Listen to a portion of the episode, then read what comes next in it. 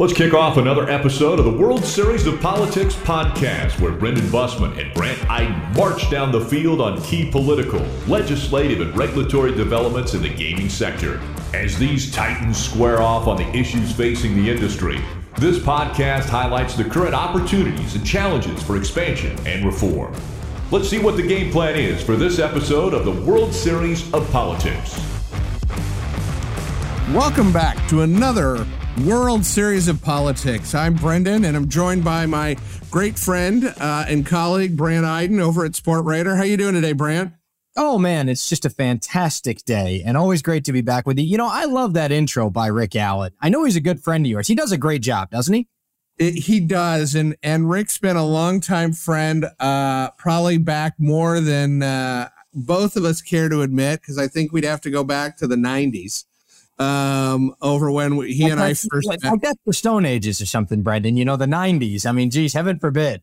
Well, you know, um, I was like two at the time. So, you know, we'll, uh, you know, we'll go with that. But no, uh, Rick's uh, not only a good friend, but, uh, you know, one of the best announcers in the business. So, uh, you got to like a guy that has that much talent and, and, and has uh, the ability to, you know, do different facets and things along the way. So uh, I always appreciate uh, his uh, help with this. Wow, that's just great. This is great. So what are we uh, what are we focused on this week? I know we've had you some know, exciting things happening out there. There's a ton of things happening out there, and this is one of those podcasts that I wish we could go on for, you know, a couple hours because there's so much out there happening, both you know, domestically here in the United States, but but obviously internationally. And we'll get into a little bit, I think, of that later if we have if time permits. But you know, I think one of the things uh, we want to highlight today that heads to sports and the iGaming thing is the recent decision as it relates to the Wire Act. Uh, I don't know if you follow that or not, but but I think you you and I had a little bit of a conversation about that. We did. And, you know, I was excited by this ruling. This is obviously something that's been sitting out there for a while now. And and just to, you know, just to bring everybody up to speed, because I know we've got some international listeners out there basically in 1961 the kennedy administration invoked the wire act and the, the concept was very simple brendan the concept was to crack down on the mob. And it was it, it, was put in place to prevent basically individuals from picking up the telephone and making wagers over the telephone lines and moving money uh, across state lines via telephone and this is obviously a very antiquated concept because in 1961, the Kennedy administration, the mob, nobody really envisioned the internet would be out there. And so this has really unfolded uh, over the course of time. There's been a lot of different uh, attorneys generals that have come forward, placed opinions on the Wire Act. And uh, finally, uh, our, fo- our, our friends over at IGT, the good folks over there, said, "Look, we, we've got to gain some clarity on on the Wire Act." And so uh, there was a uh, circuit court case that made its way up uh, uh through Rhode Island.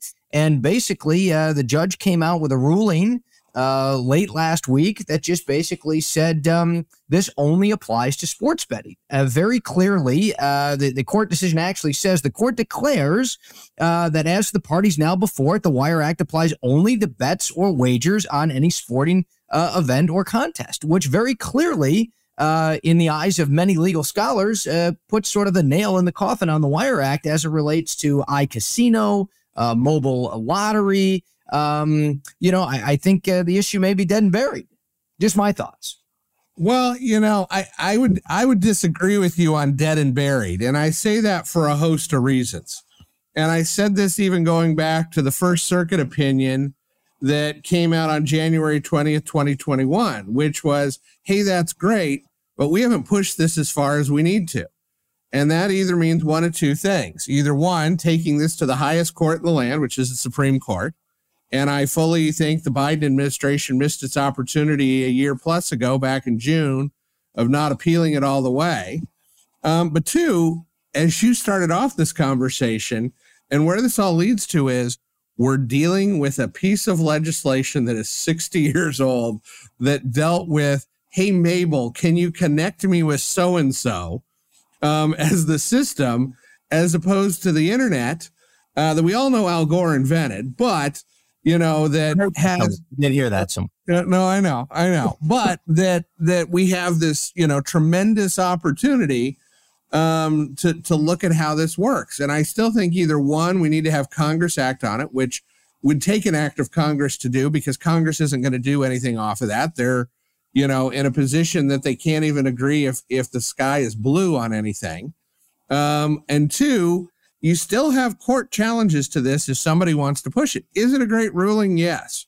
Um, and I think it's especially good for iGaming. I think it's especially good for lottery. But, you know, in today's world, um, sports betting happens, um, you know, across different, you know, we're looking at 30 plus states right now of where this is occurring. And it could look a lot better if we had a little bit more clarity on whether either one changing this or, or two, modernize things along the way. So while I know everybody championed it, I still hold true to where I sat, you know, on January 20th of, of 2021 and where I sat when the uh, Justice Department failed to appeal of, yeah, this is good, but we still got to push the envelope a little bit further. So I'm I'm I'm tracking with you on that, and I I tell you the one thing we do agree on is that Congress won't do anything. Look, I would love for Congress to clarify this. That would be fantastic. They can't even pass a continuing resolution budget. And by the way, that's not a budget. That's a continuing resolution to continue on with with spending. Um, I just don't think that Congress is going to step up and do anything about this anytime soon. And to your point, about, you know, what are we up to? 35 different jurisdictions now that have got some form of sports betting, iCasino, iLottery, etc. Uh, the horse is probably out of the barn on this. And I think it would, uh, you know, it would it would truly change a I think it would take take a dramatic change of course for things to go back and for any administration to to try to to try to you know push the wire act upon individual companies out there now and and with this ruling I think it's uh you know I, I think we're in a good spot you know, we, we may be, and obviously that's yet for another administration to do, but I remember having conversations with those uh, in the previous administration and those uh, that were that were uh, against uh, the way the Wire Act sat now. And you know, the problem is there's still stuff on the books that were prevented otherwise. You know, as we sit here and talk about it, I know there's a host of different things out there. You could give us examples of the horse being out of the barn and on its way down down the road but you know th- there's a lot that can come back over the course of time and where that all lays out so you know yet to be determined but you know the one thing i will say out of it um, is there's obviously a robust market out there for iGaming and sports betting, and that can be seen especially as we've just come off, you know, another weekend of the NFL, um, and how that has continued uh, to be the the dominant sport when it comes to sports betting in the U.S. And obviously, we're seeing great numbers, but you know, the thing that we're actually seeing now is these guys, and I say these guys being the NFL, and you're seeing this in other professional sports as well, is these guys all have venues that they want in their stadiums. What do you think about that whole thing?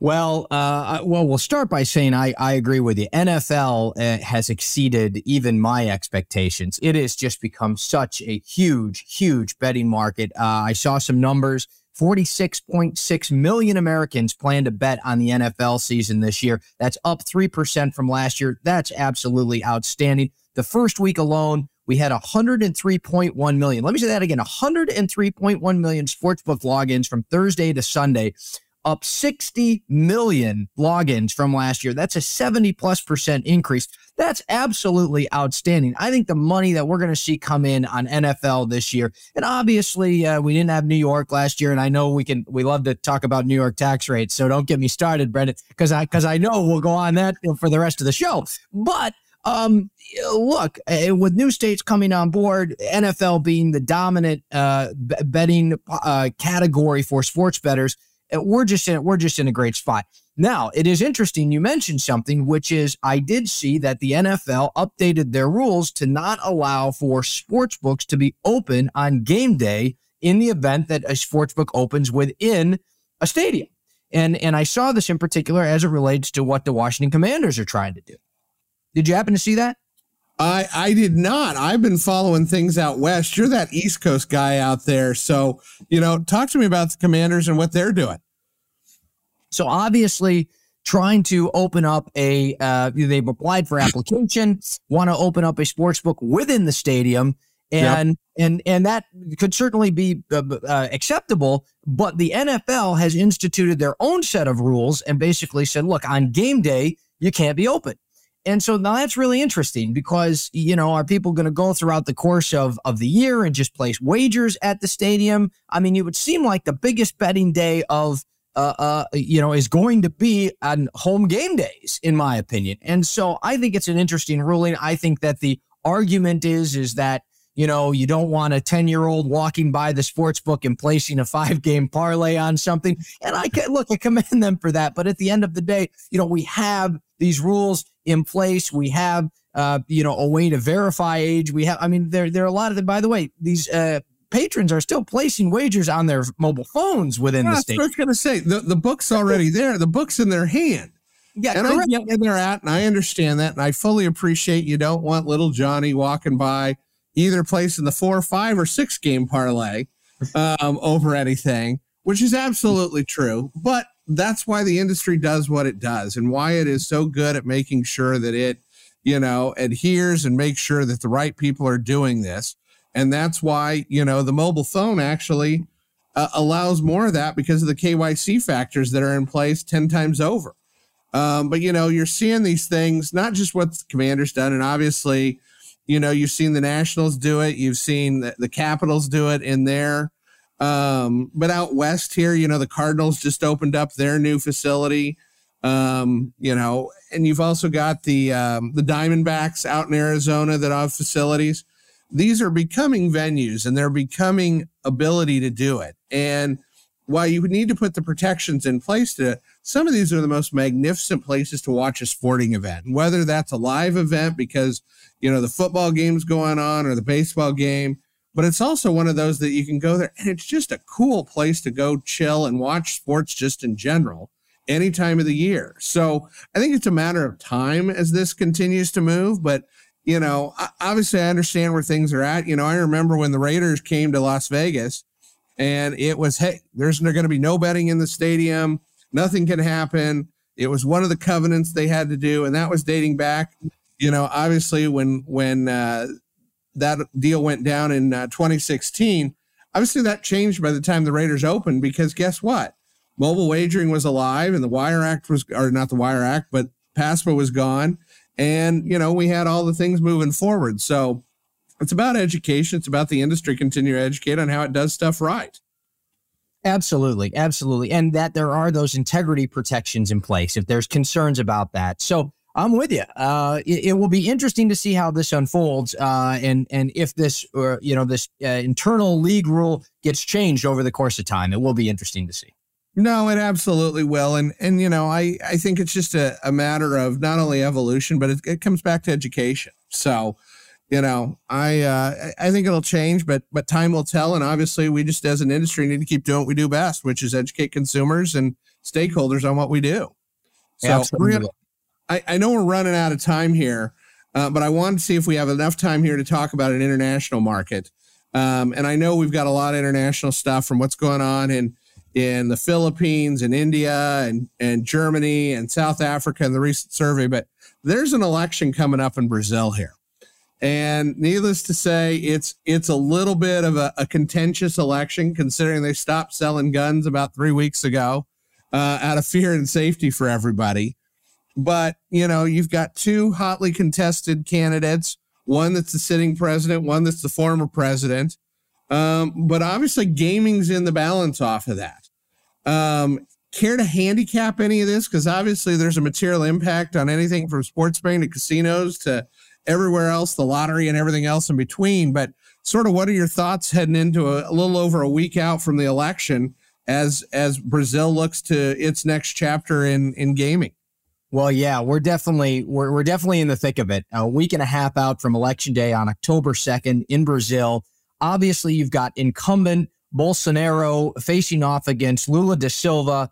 Uh, and, you know, I recently saw a poll this morning by Bloomberg that says da Silva's up in that race. Obviously, Bolsonaro has been withholding for the past couple months now these regulations on sports betting that were supposed to come out earlier this year. I, I was told that you know uh, back uh, early in the year, back in February, that these sports betting regulations were supposed to come out, and we still haven't seen that. And I think it's because of this contested election. Um, it will be interesting to see. Now, what's important to note that is if neither of these candidates get to 50%, there will be a runoff at the end of the month. And so I think that right now, uh, I, I don't see either candidate getting to that 50% mark. I think we're in for a runoff, and then you never know what's going to happen.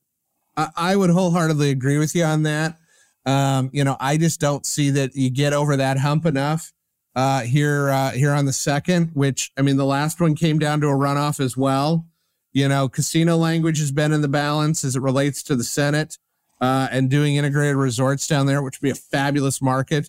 I've looked at it. It can be, you know, truly special if we do it right um, and being able to move this forward. But, you know, there's a lot of challenges out there. So it's probably a month long race off of this, but, you know, we'll, we'll stay focused on it here and uh, bring it back to uh, the World Series of Politics uh, once, once it's happened. And obviously if there's a next step. So, you know, but appreciate uh, the thoughtfulness and discussion today over everything. Anything else you want to add before we uh, cut our audience loose here?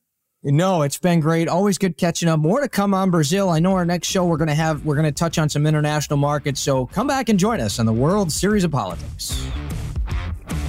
You've been listening to the World Series of Politics podcast with Brendan Bussmann and Brandt Iden. We'll be back soon for the next coin flip. This has been an IGB production.